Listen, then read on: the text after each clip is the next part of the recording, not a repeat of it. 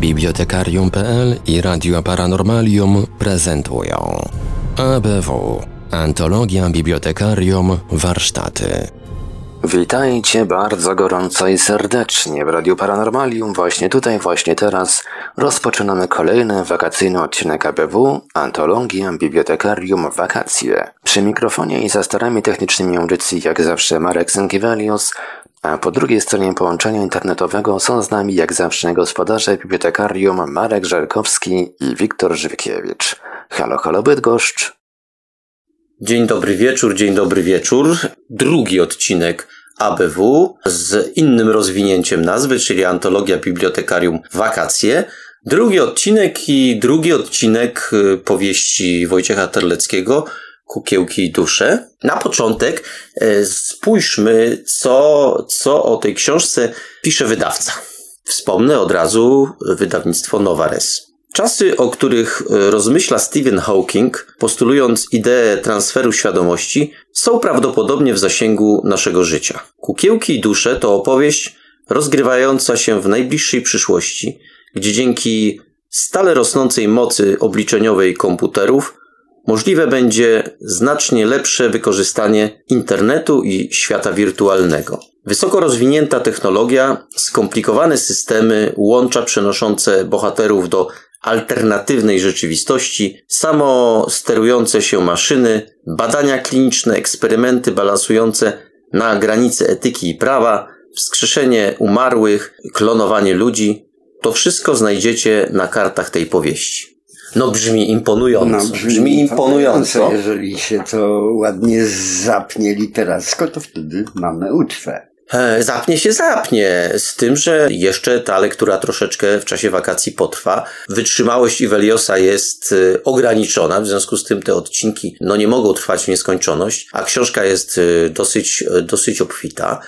Co więcej, słuchając tej, słuchając tej powieści, musicie mieć Państwo świadomość, że za niedługo autor wyda kolejną powieść, tym razem już w bibliotekarium. To nie będzie kontynuacja Kukiełek i Dusz. Niemniej e, możecie się Państwo przekonać, na ile sprawnym autorem jest e, Wojciech Terlecki. To zawsze dużo znaczy dla, dla, dla odbiorcy, dla tego, który, który pragnie autora poznać. Ja myślę, że ta książka pokazuje, że Wojciech Terlecki autorem jest sprawnym. No, zapewne tak, bo zresztą się to czyta po prostu i nawet słucha, wiesz, ale tak jak powiedziałeś, zobacz jak te wszystkie problemy, które autor rozwiązuje, albo przynajmniej próbuje rozwiązać, jak one by pięknie pomogły nam w życiu. Nam. Zobacz, ten kłopot z Iveliosem. Jakby go przenieść, y, jego inteligencję do sztucznej inteligencji, mielibyśmy wielkiego interpretatora. Tak. Ciebie i do końca moglibyśmy go zażynać robotą, y, nie zwracając uwagi na żadną fizyczną słabość. Nie, co więcej, no wyobraźcie sobie Państwo, ABW wakacje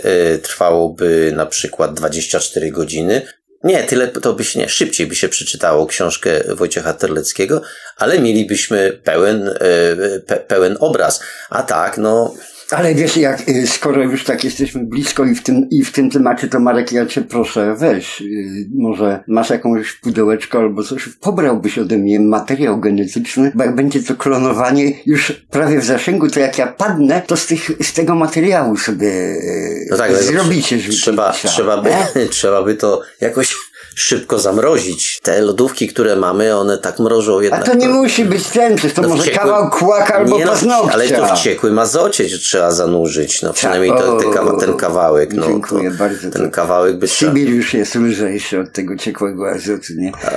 Tak, no ale wróćmy jeszcze na chwilę, na chwilę do, do książki Wojciecha Terleckiego, a właściwie do tej, która, nie tej, którą Państwo za chwilę wysłuchają, bo ta to jest e, już książka, która, e, która na rynku jakiś czas funkcjonuje. My ją w czasie ABW zapuszczamy Państwu dlatego, żeby autora rozreklamować jak najlepiej, no bo tak jak wspomniałem wcześniej, następna książka pod intrygującym tytułem Era zwodnika jest już, już, już, już niedługo będzie. A w dodatku ona nie traci tempa, to znaczy znowu ma, będziemy mieli mieszankę mm, sensacji i science fiction, takiej blisko zasięgowej, bo, bo Era Zwodnika, ta nowa książka, e, dzieje się za 50 lat, około tak mniej więcej. To, to też nie jest długa perspektywa czasowa, jest y, naprawdę interesująco. A dzisiaj, dzisiaj, dzisiaj słuchamy y, powieści Kukiełki i Dusze, która jest udostępniona przez wydawnictwo Nowares. No cóż, cóż nam więcej pozostaje? Zapraszamy do słuchania. Coś, Wiktorze, na koniec? Wiesz, do słuchania i do myślenia. A no właśnie, do myślenia również. I tym optymistycznym akcentem na dzisiaj kończymy. Zostawiamy Państwa z autorem i jego powieścią. I Weliosie oddajemy Ci głos.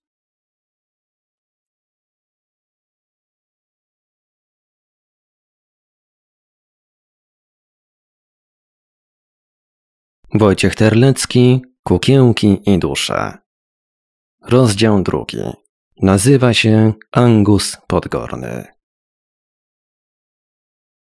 Kiedy uczestnicy spotkania zajęli miejsca, na sali zgasło światło. Ucichły rozmowy i zebrani skupili się na wyświetlanym z projektora obrazie przedstawiającym ludzką sylwetkę. Fotografie i filmiki 3D, zapewne pozyskane z zasobów sieci, prezentowały mężczyznę średniego wzrostu, średniej budowy ciała. Nie był piękny, ale również nie można było o nim powiedzieć, że jest w jakiś sposób nieatrakcyjny. Z postawy i zachowania dało się wysnuć przypuszczenie, że ten człowiek mógłby prowadzić wykłady na jakiejś uczelni. Nasz figurant nazywa się Angus Podgorny, rozpoczął prolegent. Przeczytam wyniki przeprowadzonego researchu.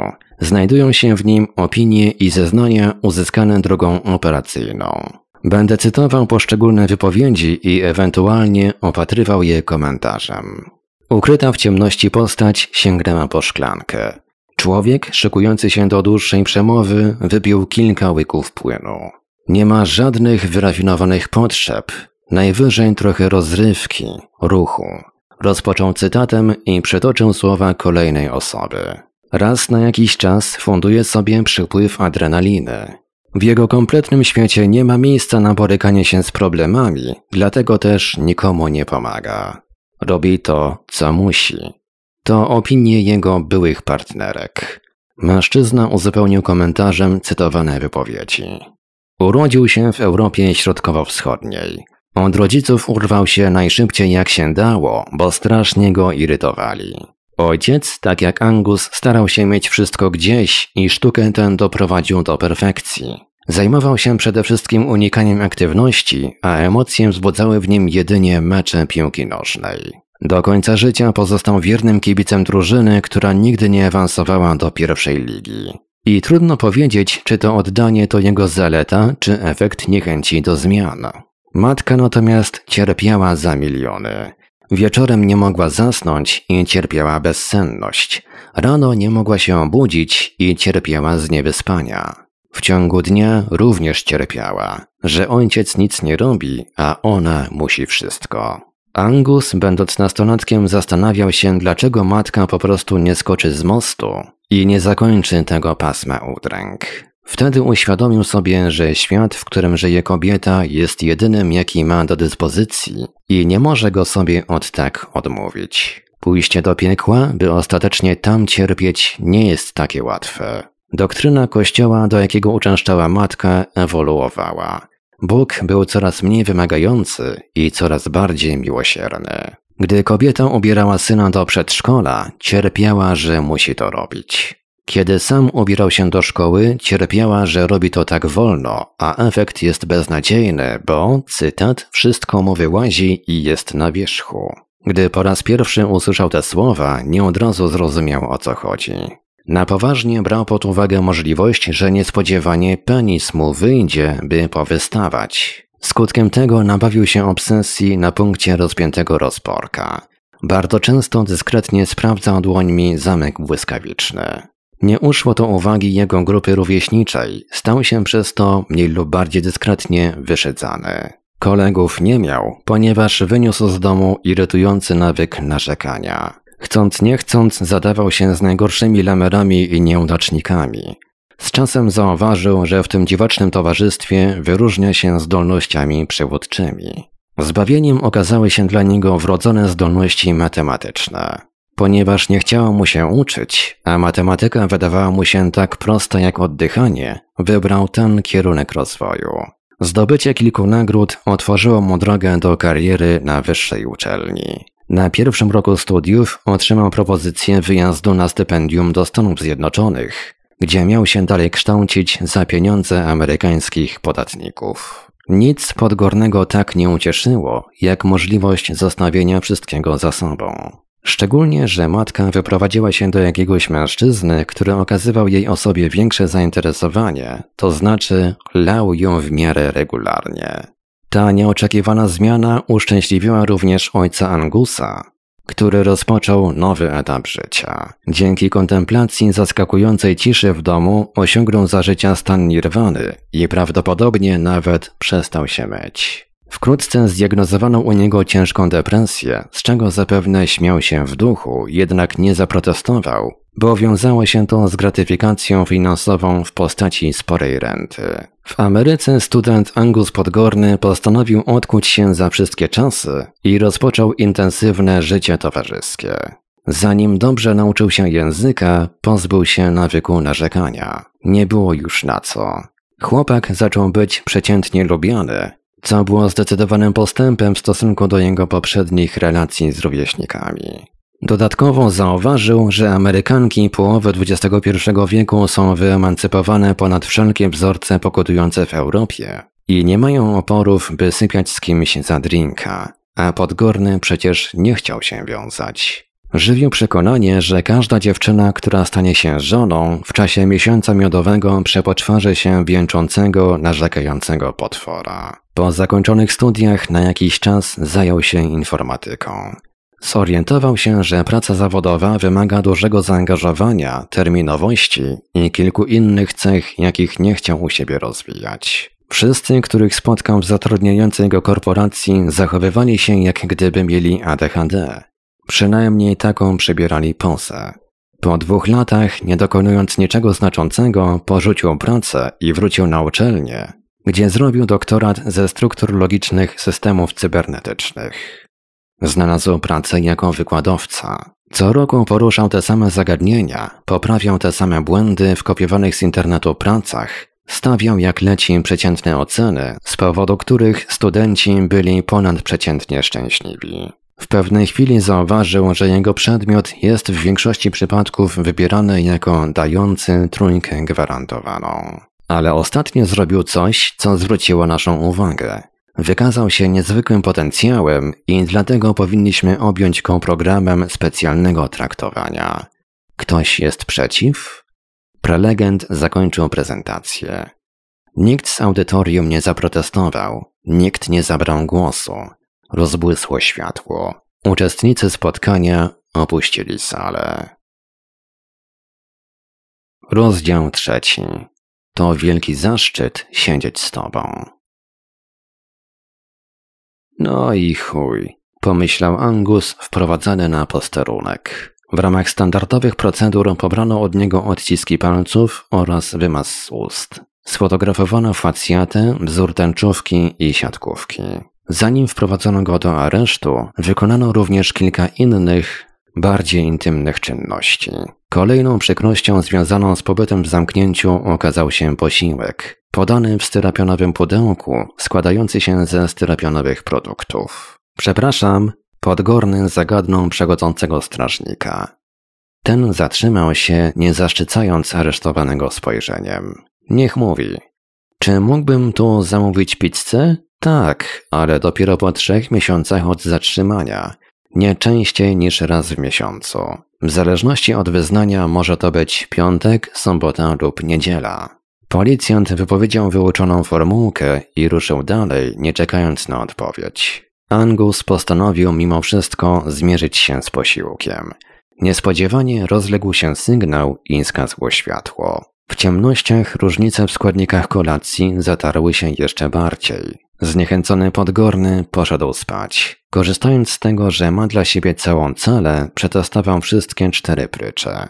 Zemściło się to na nim rano. O szóstej włączono oświetlenie dzienne. Strażnik przechadzał się od celi do celi i sprawdzał obecność. Gdy dotarł do Angusa, z niejakim zaciekawieniem przyjrzał się wnętrzu pomieszczenia. Angus Podgorny! zawołał. Tak, to ja, jestem, Aresztowany nie wiedział, jak poprawnie powinien zgłosić swoją obecność. Był w wojsku? Zapytał strażnik. Nie, jestem rezydentem. To zobaczymy, jak szybko pościelił łóżka. Wszystkie.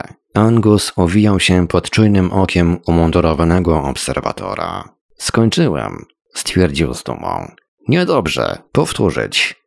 Ocenił funkcjonariusz z zakrat.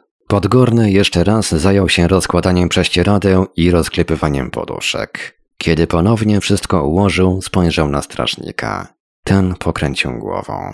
Nieładnie, rzekł z dezaprobatą. Mężczyzna zacisnął zęby i ściągnął kołdrę z pierwszej pryczy.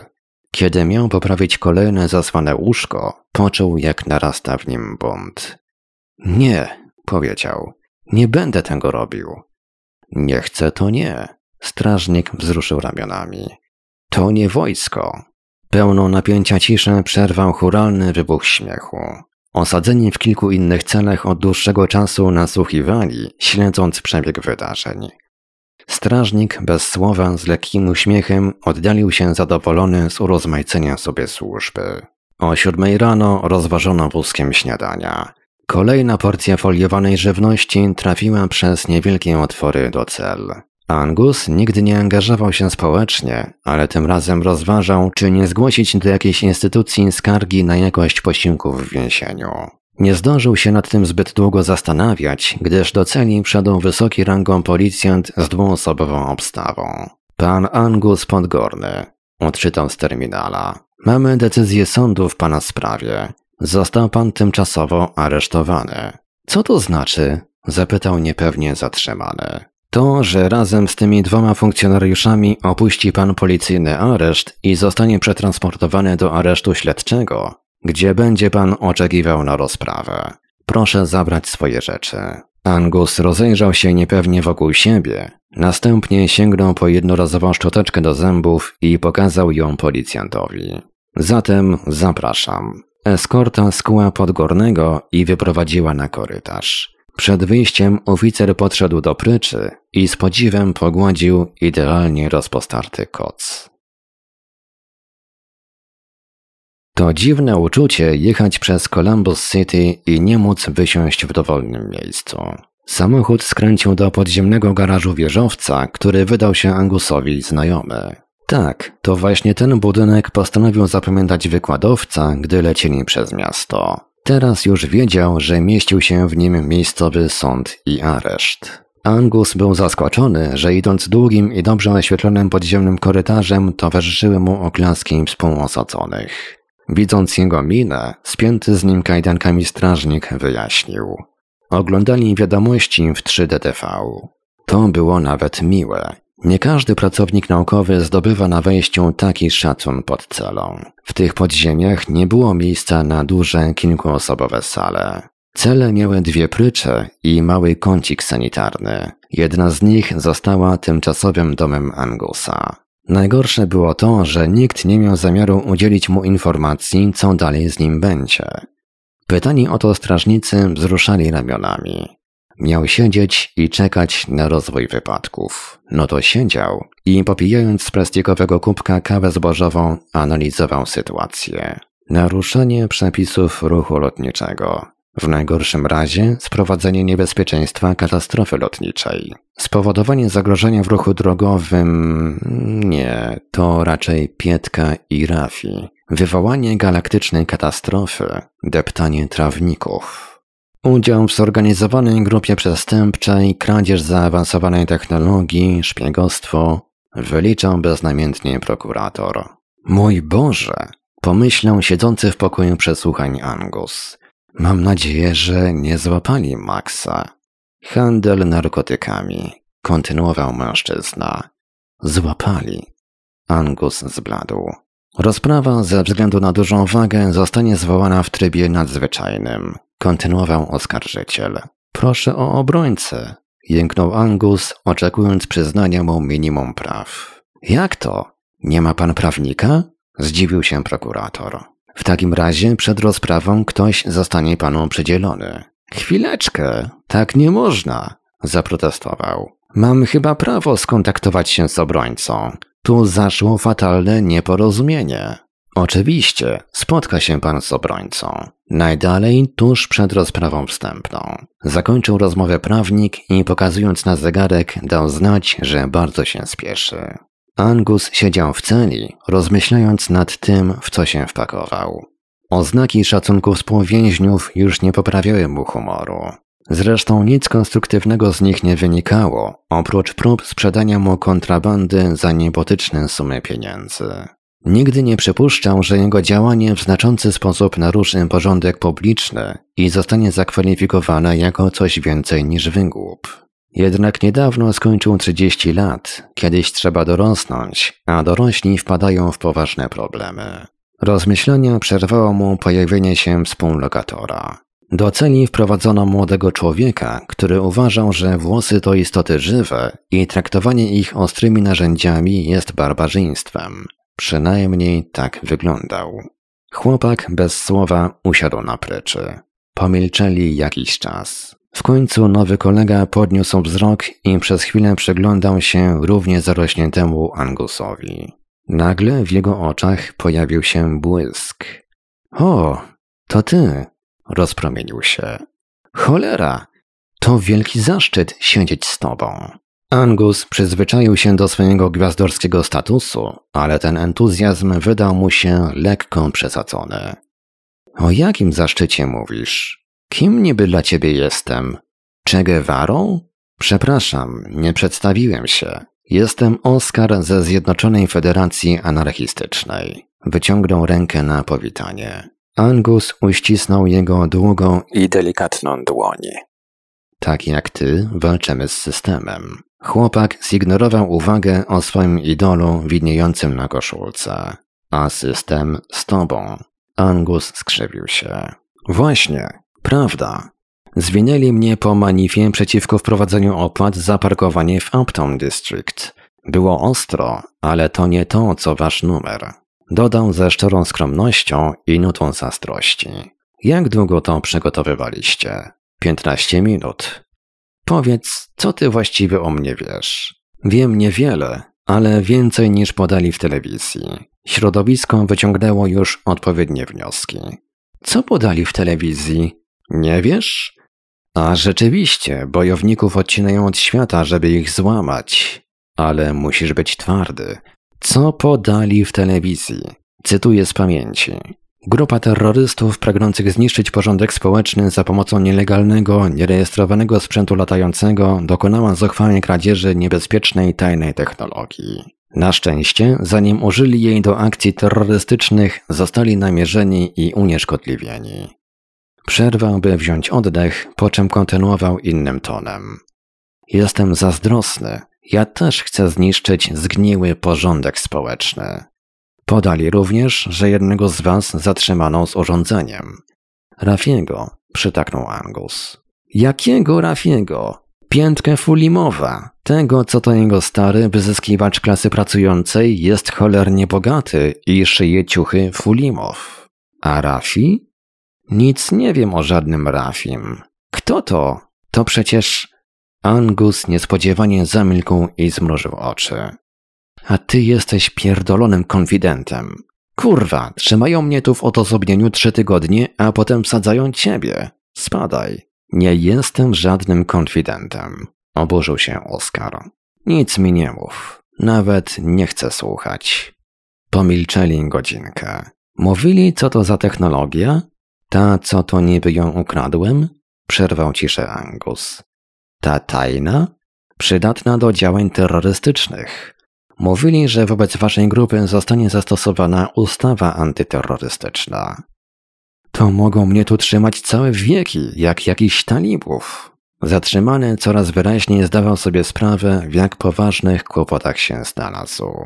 Umundurowany funkcjonariusz więzienny wprowadził Angusa do skromnie umeblowanego pomieszczenia. Aresztowany z doświadczenia wiedział, że oczekuje się od niego, by usiadł za stołem, przy którym bujał się na krześle jeden z tych ważniejszych typów.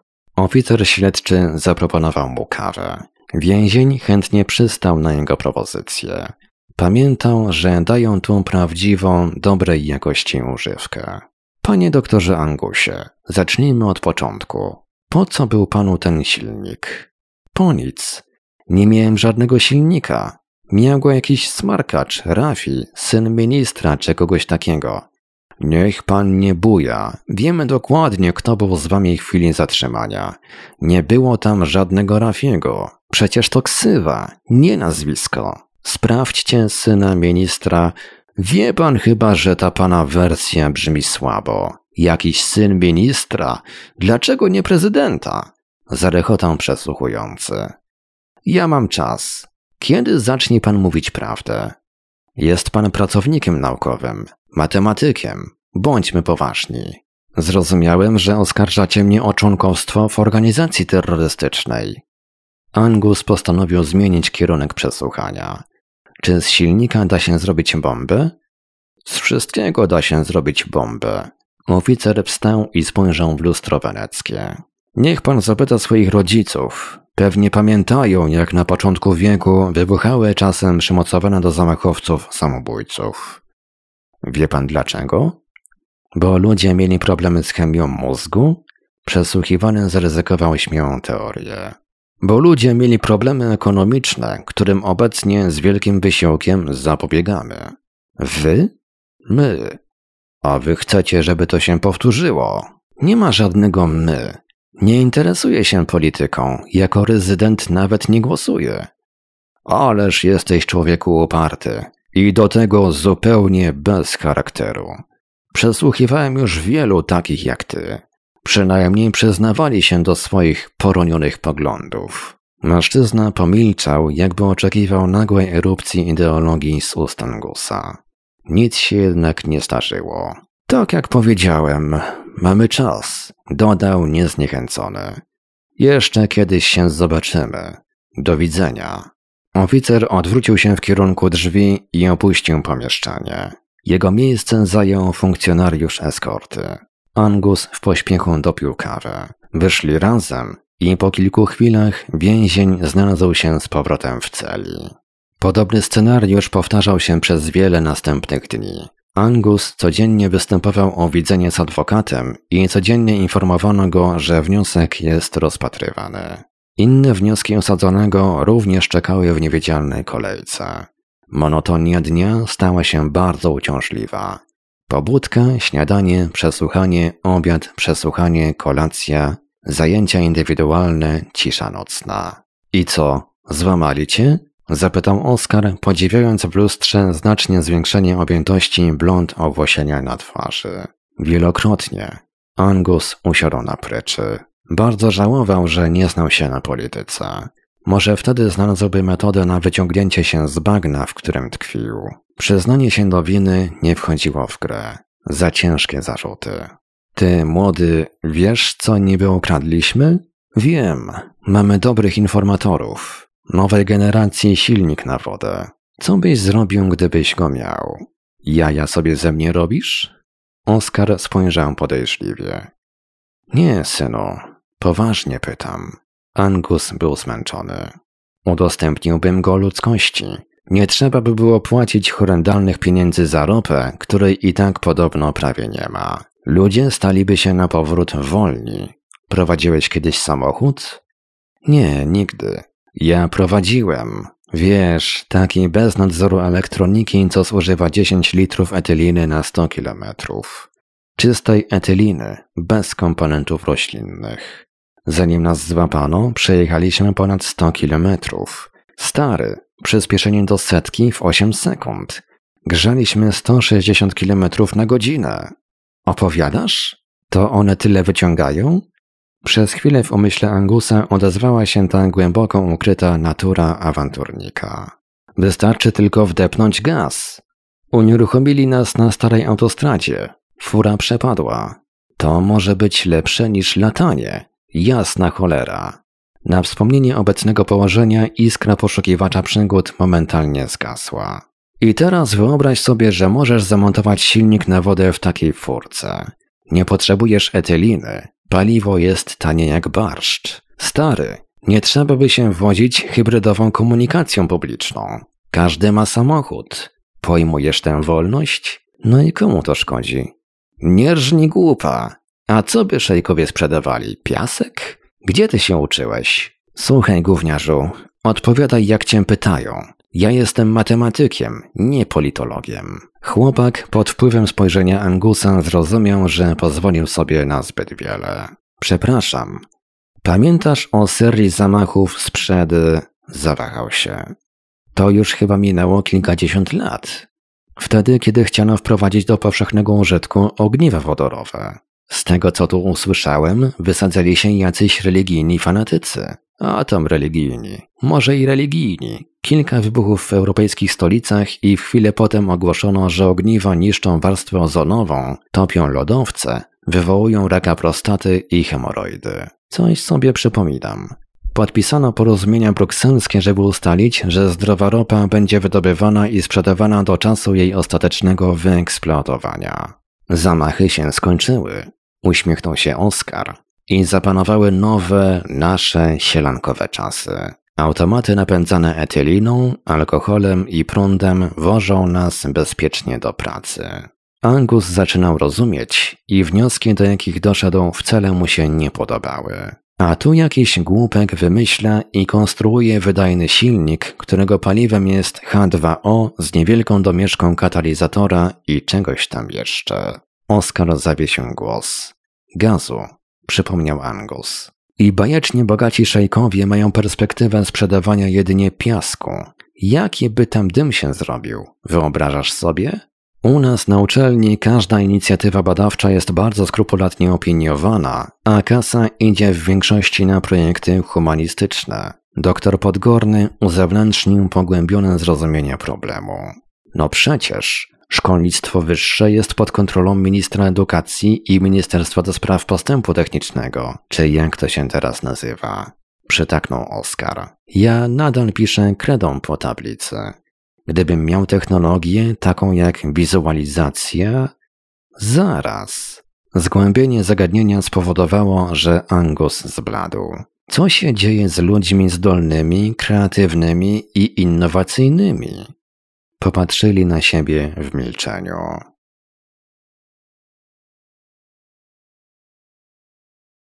Po korytarzu niósł się dźwięk kroków, zwracając na siebie uwagę wszystkich osadzonych. Tym razem strażnik dotarł pod drzwi celi Angusa. Kraty otworzyły się. Zatrzymany Oskar Johansson, zawołał klawisz. Jestem. Więzień zerwał się na równe nogi. Masz tu notatnik i pisz. Wiesz co? Rozumiem. Oskar rozpromienił się. Strażnik stanął w drzwiach i bujając się napięcie, przeglądał się jak więzień stawia litery na powierzchni plastikowego ekranu. Co piszesz? Zainteresował się Angus. No, lojalkę, że już więcej nie będę i takie tam. Napisałem już masę takich. Chłopak szeroko się uśmiechnął. Nie podoba mi się twoje podejście, ale to nie moja sprawa. Wtrącił się klawisz. Póki co, nie uśmiechaj się. Skończyłeś? To wychodzimy. Oskar oddał urządzenie strażnikowi. Pewnie jeszcze dzisiaj wypije piwo za twoje zdrowie. Kumple nie uwierzą, że cię znam. W pewnej chwili zawahał się, jakby umknęło mu coś ważnego. Pożycz grzebień. Powiedział i nie czekając na odpowiedź, wziął kawałek ząbkowanego plastiku należącego do Angusa, po czym zniknął za drzwiami. Chwila! Ja też napiszę coś takiego. Angus całym ciałem przywarł do krat.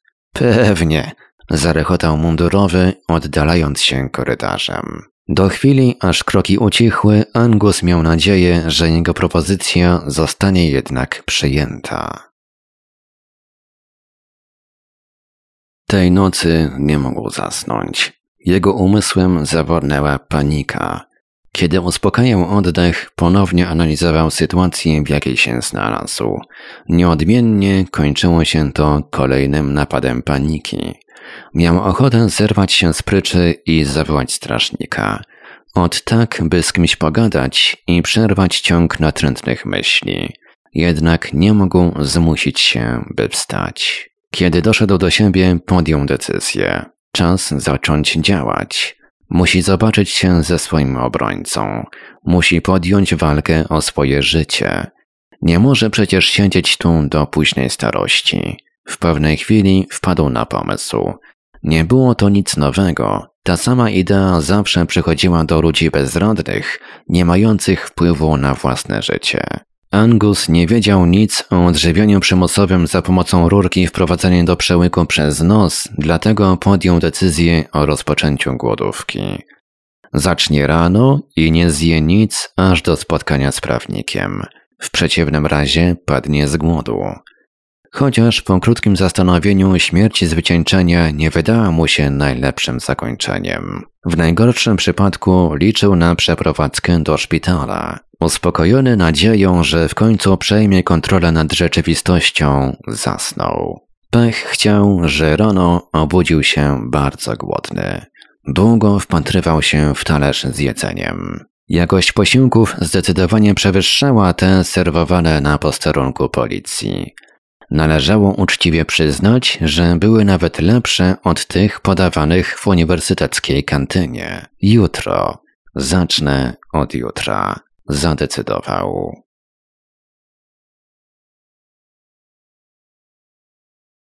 Mężczyznę obudziły wibracje na nadgarstku.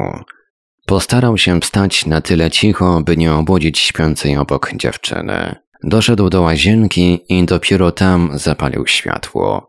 Była godzina piąta rano. Z ulgą oddał mocz, po czym przyjrzał się swojemu odbiciu w lustrze. Miał powody do zadowolenia. Jego brzuch zdecydowanie zmalał. Ćwiczenia fizyczne, dieta i tabletki zrobiły swoje. Jednak twarz ciągle świadczyła o nie najmłodszym już wieku. Dziewczyna, z którą dzielił sypialnię, mogła być brana za jego córkę. Myjąc zęby, postanowił, że w wakacje coś z tym zrobi. Tymczasem jednak miał inny problem. Musiał wymknąć się niezauważony z apartamentowca, dotrzeć do własnego domu i z niego, jak gdyby nigdy nic, wyruszyć do pracy.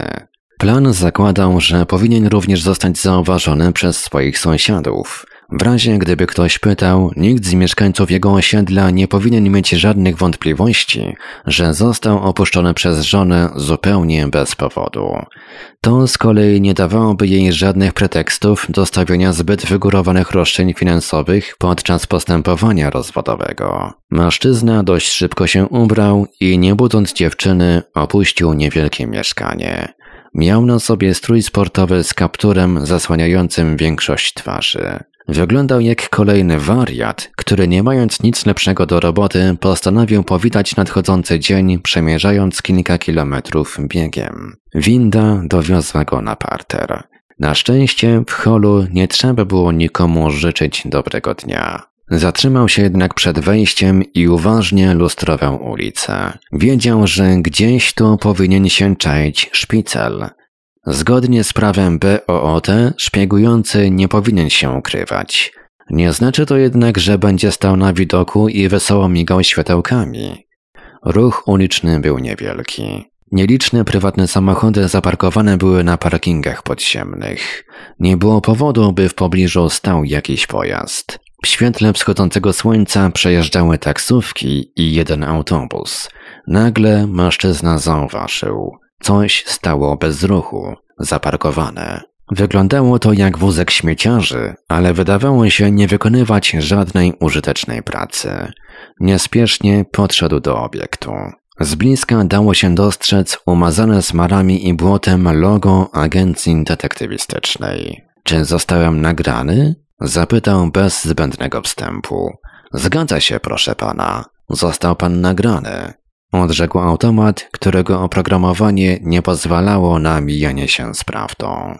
Mężczyzna wyjął legitymację służbową i skierował ją w miejsce, w którym spodziewał się zamontowanej kamery. Żądam wykasowania nagrania. Obejmuje mnie immunitet. Mój wizerunek jest zastrzeżony w miejscach publicznych. Zgadza się, przytaknął automat. Nagranie zostało usunięte. Mężczyzna bez słowa odwrócił się i rozpoczął niespieszny jogging. Nie miał wątpliwości, że automat wykasował nagranie. A nawet gdyby nie, to nie mogło być ono użyte w sądzie.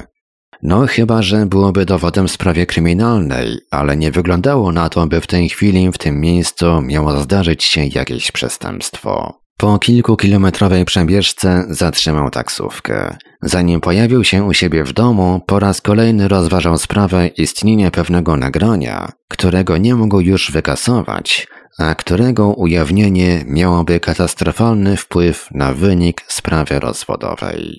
Mężczyzna bez problemów dotarł do pracy. Po drodze, ubrany w nowy garnitur, serdecznie pozdrawiał sąsiadów, szczerze zazdroszczących mu powrotu do młodzieńczej sylwetki. Ta wielka zmiana w życiu wymusiła na nim pozbycie się starej odzieży. Żona też już tak jakby mniej pasowała. Była za szeroka i tu i ówdzie nieładnie zwisała. Bibliotekarium.pl i Radio Paranormalium prezentują ABW Antologia Bibliotekarium Warsztaty